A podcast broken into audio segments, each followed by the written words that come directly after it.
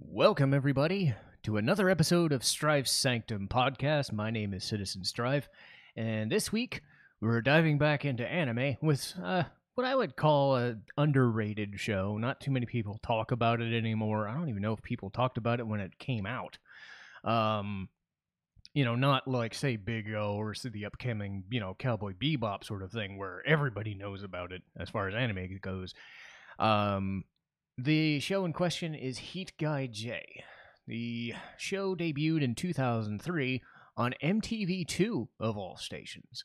Now, for those who didn't have, you know, before we had streaming services and, you know, we had DVDs and, you know, VHSs and things, but you remember uh, when I talked about Big O, I had a big, big, just pile of VHS tapes. And when I would get into anime, I would tape whether it be super late at night or in the weekends, things that I would watch. Um, and there were channels that were devoted to anime that weren't Cartoon Network. Now, Toonami had the lion's share, of course, because Toonami, Adult Swim, and stuff like that. But other channels got in on it. I know G4 was one of the main hubs for that sort of thing. Uh, you know, G4 Tech TV, they had uh, RahXephon, which was a Eva knockoff, a pretty good one, and I'll talk about eventually. Um, they had Magical Shopping Arcade, uh, uh, Abenobashi. I never get that pronunciation right. And then there were others. Of all stations to pick up anime, though, I, I was kind of shocked one day when I saw MTV2 on the weekends, like early morning or like late at night or whatever, would be playing the first season of this show. And I loved this.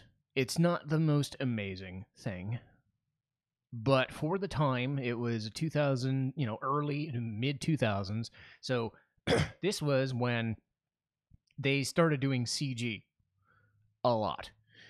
And you know because i would say from like right at the tail end of 2000 japan started to do a lot of like cg animation they would still do hand drawn, and I don't know if this show was purely hand drawn, pure you know, purely CG. I don't think it was pure CG though. It sure felt like a lot of CG. It almost reminded me of the '90s Spider-Man, though you know, way more in integral use of CG because Spider-Man would only like use for the the you know the moving you know the spider sense sequences, the battle sequences. It would be obvious CG, right?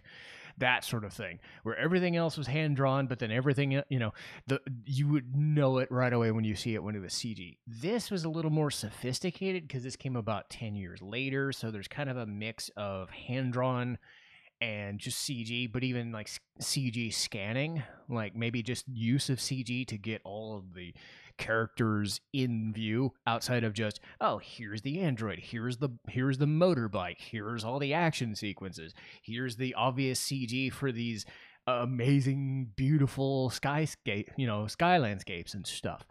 Um but that was the thing that i also remembered but i i think what really got me was this was around again around the time like two or three years into my anime fix you know fixation and you know, crime, you know, crime dramas and such weren't really my thing back then. I would just watch whatever was watching. I'd say Big O was one of the few that was doing that. Black Lagoon wasn't really a thing yet. Gangsta sure as hell wasn't because that was like 2014, right? But things like Gungrave, Big O, Cowboy Bebop, which I ended up watching after this, you know but it's its own thing because it's like a crime drama you know good cop bad cop thing but the hook of this show is that the main cop is a is a is a human and then his partner is an android. And that was freaking cool just seeing this giant burly terminator as a crime crime solving just kick-ass android. And I think the show suffers a little bit in how it tells that sort of story because the presentation of the visual design, despite how gorgeous it looks, and even now, you know, 20 years later, it's still very good to look at. The character models have just the, the big, big anime eye look, and distinctive faces, but they look very expressive.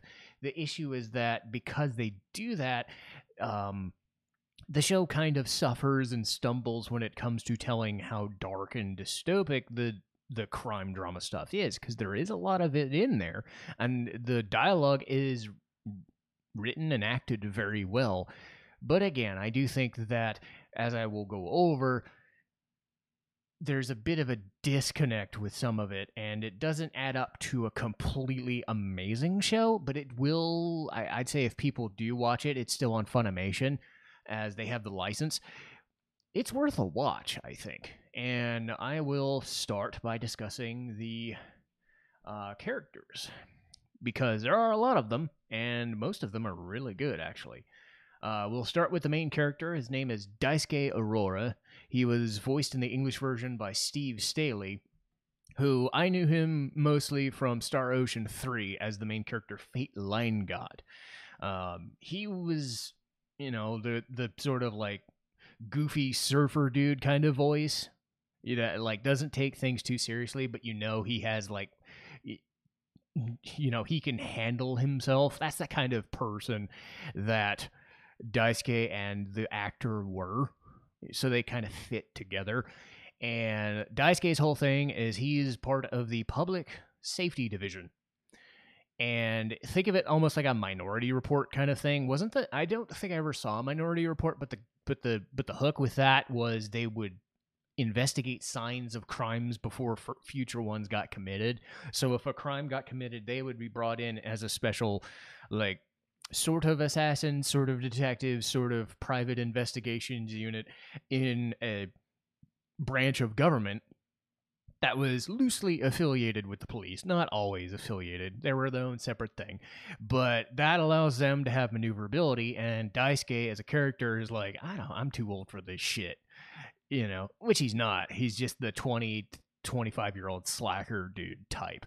But that's how he processes life, and that's which belies the fact that he's very well trained and he you know he's got like great martial arts skills he's good with a gun so he's good with all that stuff and he's flanked by his partner jay voiced by bob papenbrook who was oh god he was in uh, great teacher onizuka as the principal oh god when i get to gto that will be a conversation but yeah so they picked an older guy to voice the android. So again, think of a Terminator type. Um, and again, think of just very stiff, but the way that he bounces off of Daisuke, who is just this slacker dude type, but he's almost philosophical. He was programmed to respond, he was programmed to interact with Daisuke and to other people on his own. So this is sort of advanced sci-fi kind of thing. Um more of the Terminator 2 esque banter between, you know, back and forth. But Jay never comes across as the doofus because Daisuke does that for him and you have that benefit of anything that Daisuke can't really do. You just have Jay punch a dude or look up something on his database or something like that. So they work together as man and machine. Yeah, that's a trope, but it works in the show, and it's really what keeps it going. So their job is to investigate crimes and solve them, mostly involving heavy machinery, so Jay could punch a lot of things. Um, the next character is Kyoko Milchan, voiced by Kari Wahlgren, who, God, when the, when that came out, she, she, was in like four or five shows back then and doing all these different voices back then. But she was Haruko from Fooly Cooly. She was in Wolf's Rain as one of the main characters. She was Kyoko in this. She's been in Xenosaga. She's been in God knows how much stuff. And she was even uh, the character I forgot just now was uh, Witch Hunter Robin. She was Robin in Witch Hunter Robin, that uh, horror show from around the same time frame um, about a witch. And she all pl- she always played different character voices. In this, she's just the prissy like, you guys are such idiots. You know that prissy type of person. You know, so Kyoko comes across as I'm just trying to do my job, and you guys are idiots we don't have any money for these missions, but you keep screwing the shit up. So Kyoko sorta has a thing for Daisuke, even though she doesn't want to, you know, that kind of thing. So she has a thing for his brother too.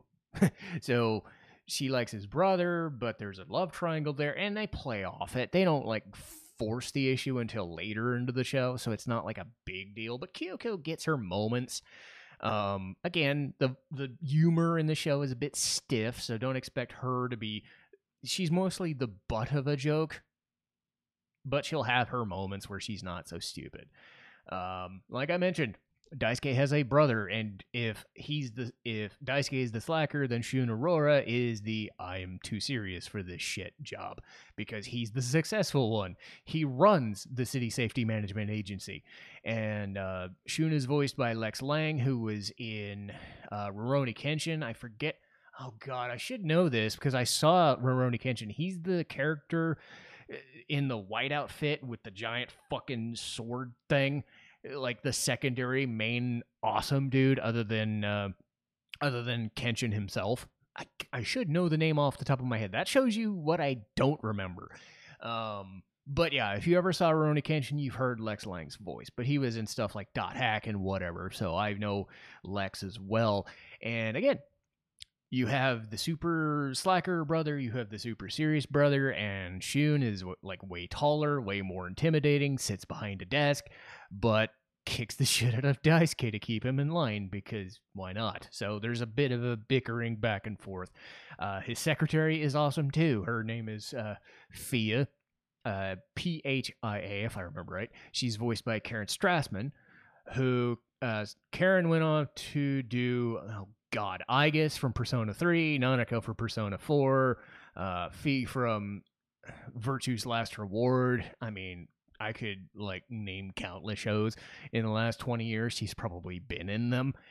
But yeah, Fia doesn't do a whole lot, but she's there just to act as a counterbalance to all the, you know, the brotherly mistrust bullshit and just laugh the entire time. And she actually gets a little bit more into the second season. I'm trying not to spoil the show um, unless I really, really need to, because sometimes I do. Sometimes I dive heavy into spoilers.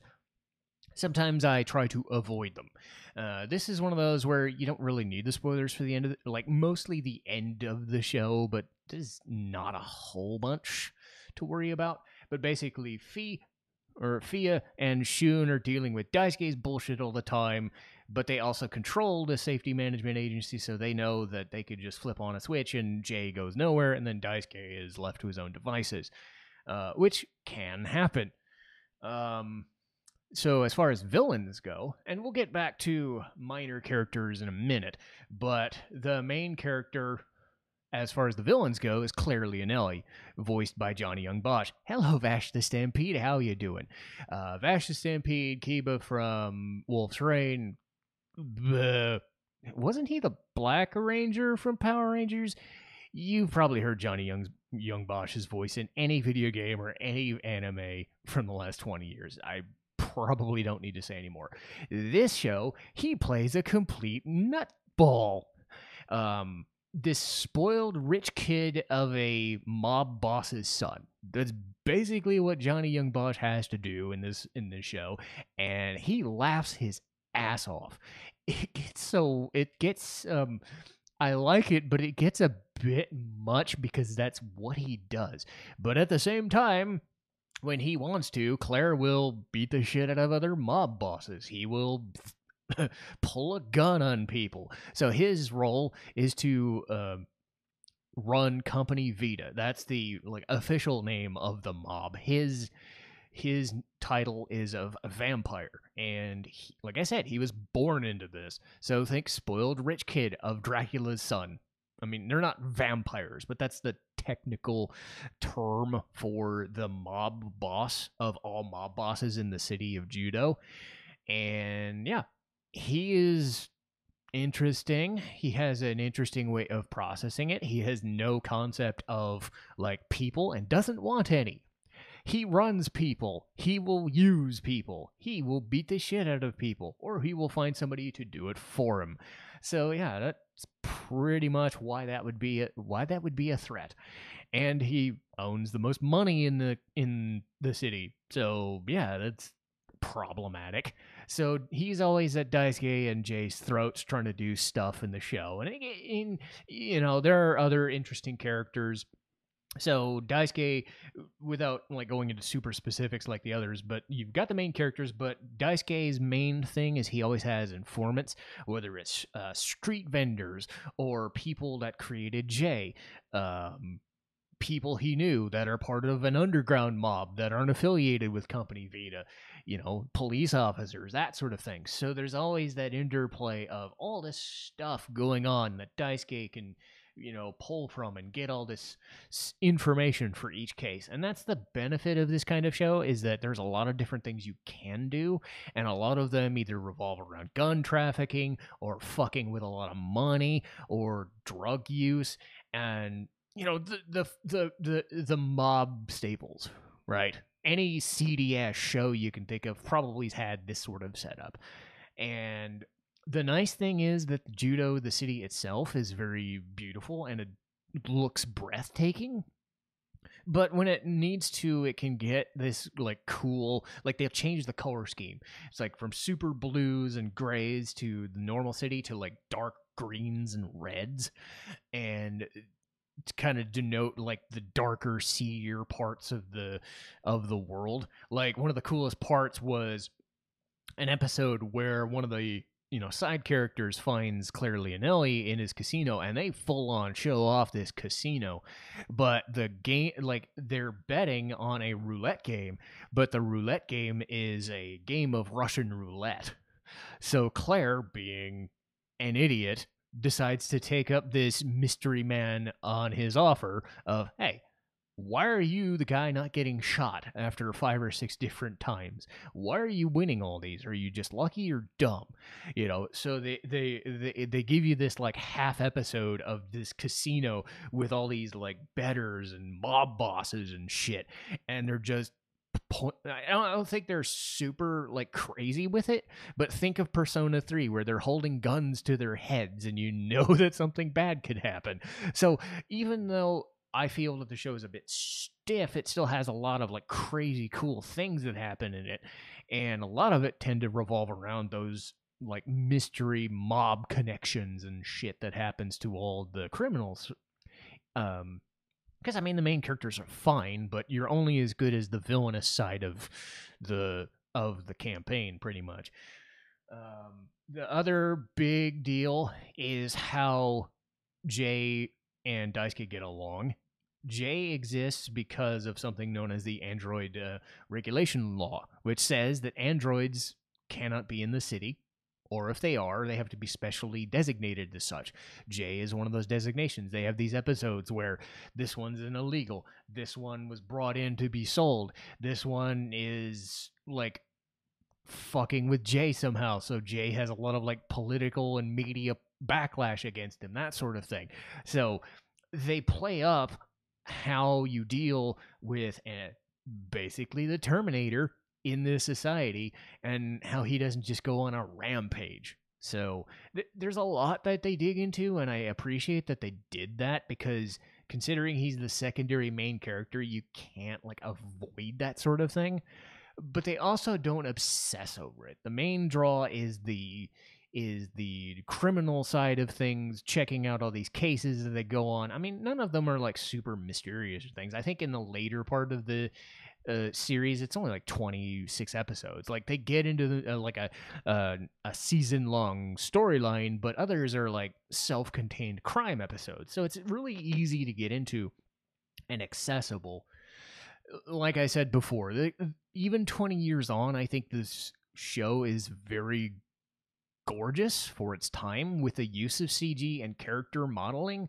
Like, you know, that crazy anime googly eyes look, right? but even then, even by those standards, you're like, these people are just, they almost look like dolls, but not in such a super creepy way that they don't look like characters. But sometimes you watch a show and an anime and it feels like even though they have good character models or good design, their character facials and stuff don't really have a lot of definition to them. This is a bit more hyper realistic. And even though, like, I'd say the noses are a bit off putting, it's like the facial features in the characters are just like in your face. so I think there's like a big CG component to that too, making them look really good. Or it was just how they designed the characters initially and transferred them to the anime and made it fit with the the CG design of the of the city. Because the city looks amazing. They always have these backdrops of the main hub, this skyscraper looking building and it just looks fantastic. Or they'll have these like crazy parades or um, a lot of people walking around, and it, I mean, it looks really good for the time. It does not have the the polish that a you know a more recent show would because it looks a lot slower paced and that again gets to its detriment but as far as designs go it's still something that carries its own weight. Um, I, I do think though that because of that design, and I'll get to the negatives now, the crime drama stuff, the crime action stuff leaves a lot to be desired because it doesn't feel like it's like those issues that people have with like a Terminator movie or a Spawn movie or a Deadpool movie being turned PG 13. It's that sort of like this could be a lot darker and dis, you know disturbing than it actually is because we're not seeing everything.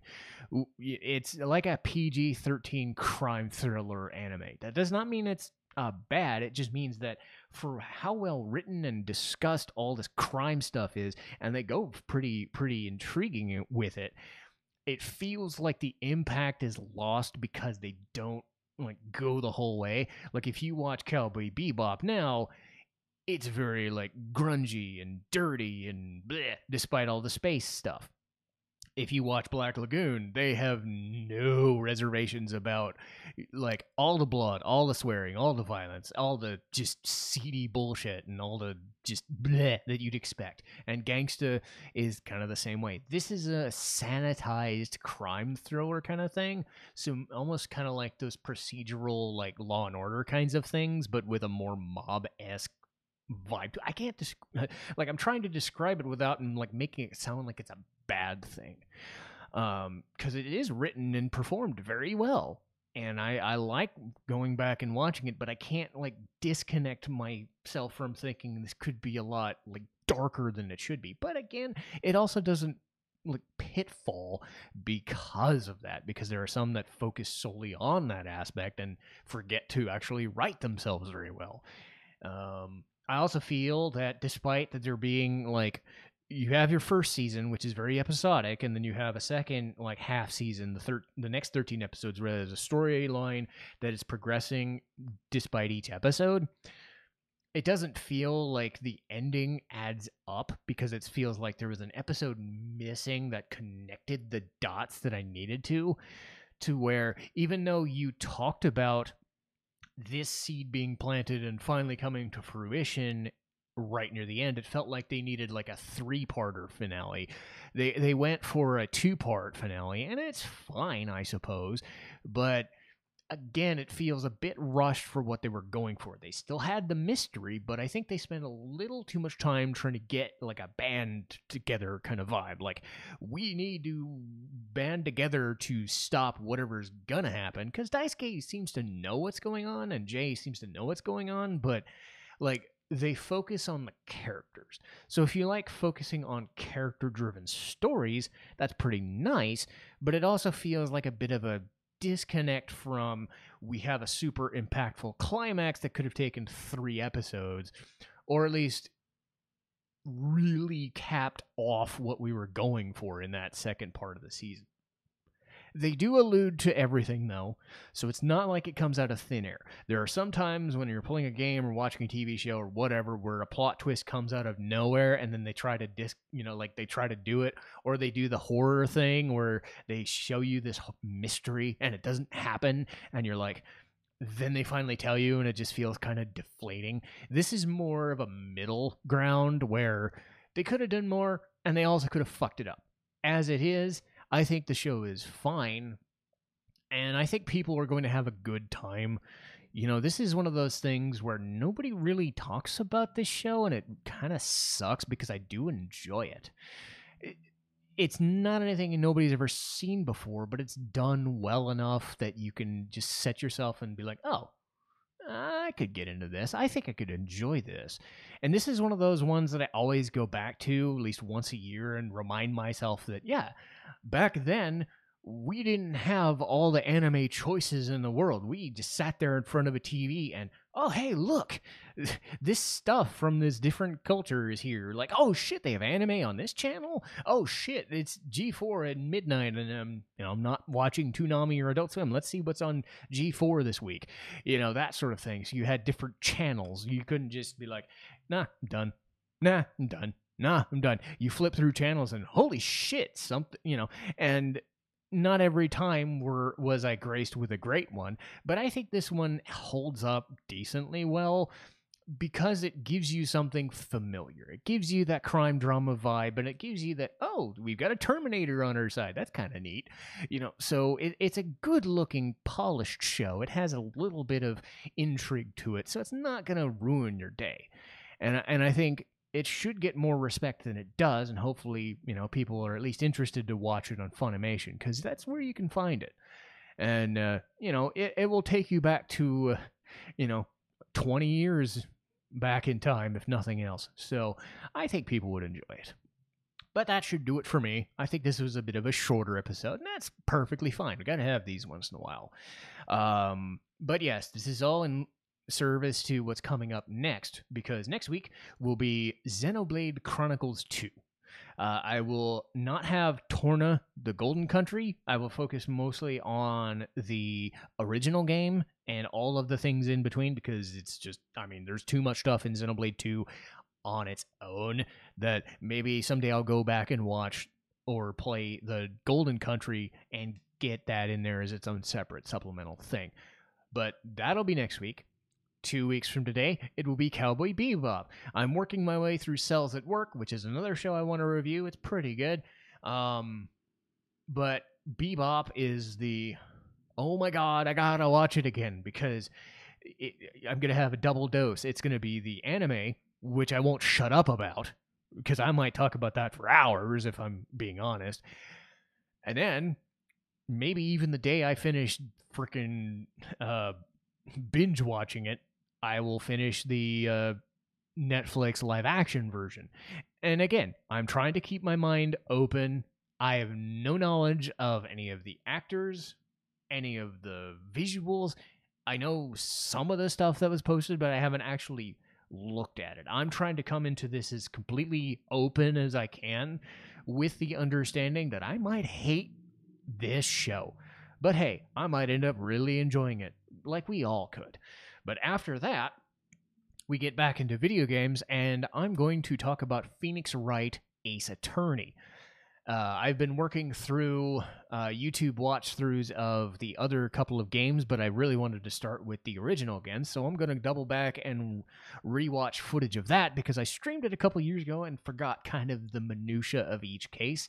So I do want to go into that with a fresher perspective than I would if I was to do it in a month from now. So I will get that done and I will have a probably a lot to say about Phoenix Wright and hopefully people enjoy it. But again, if anybody enjoys these, I'm grateful. If anybody even clicks on them for a second, I'm grateful because it means that something I'm doing matters to people. And I've said this over and over, but I think the more that I do it, the more I really feel that I'm giving people something else. Something other than a video game to talk about, you know, or talking about a video game in a different way. And I think it's fun because I don't really get to do these sorts of things when I'm on a stream or I'm playing the game in, in a YouTube space. I get to dig deeper at least a little bit. And sometimes maybe not without, you know, spoiling. But again, I think not spoiling a thing is a good thing sometimes and have everybody make their own opinions on what they see. But if I can do anything in recommending shows or recommending games to people, then I feel like I'm doing something useful. But that will do it for me today. And I will see you guys next time. Citizen Strife, signing off.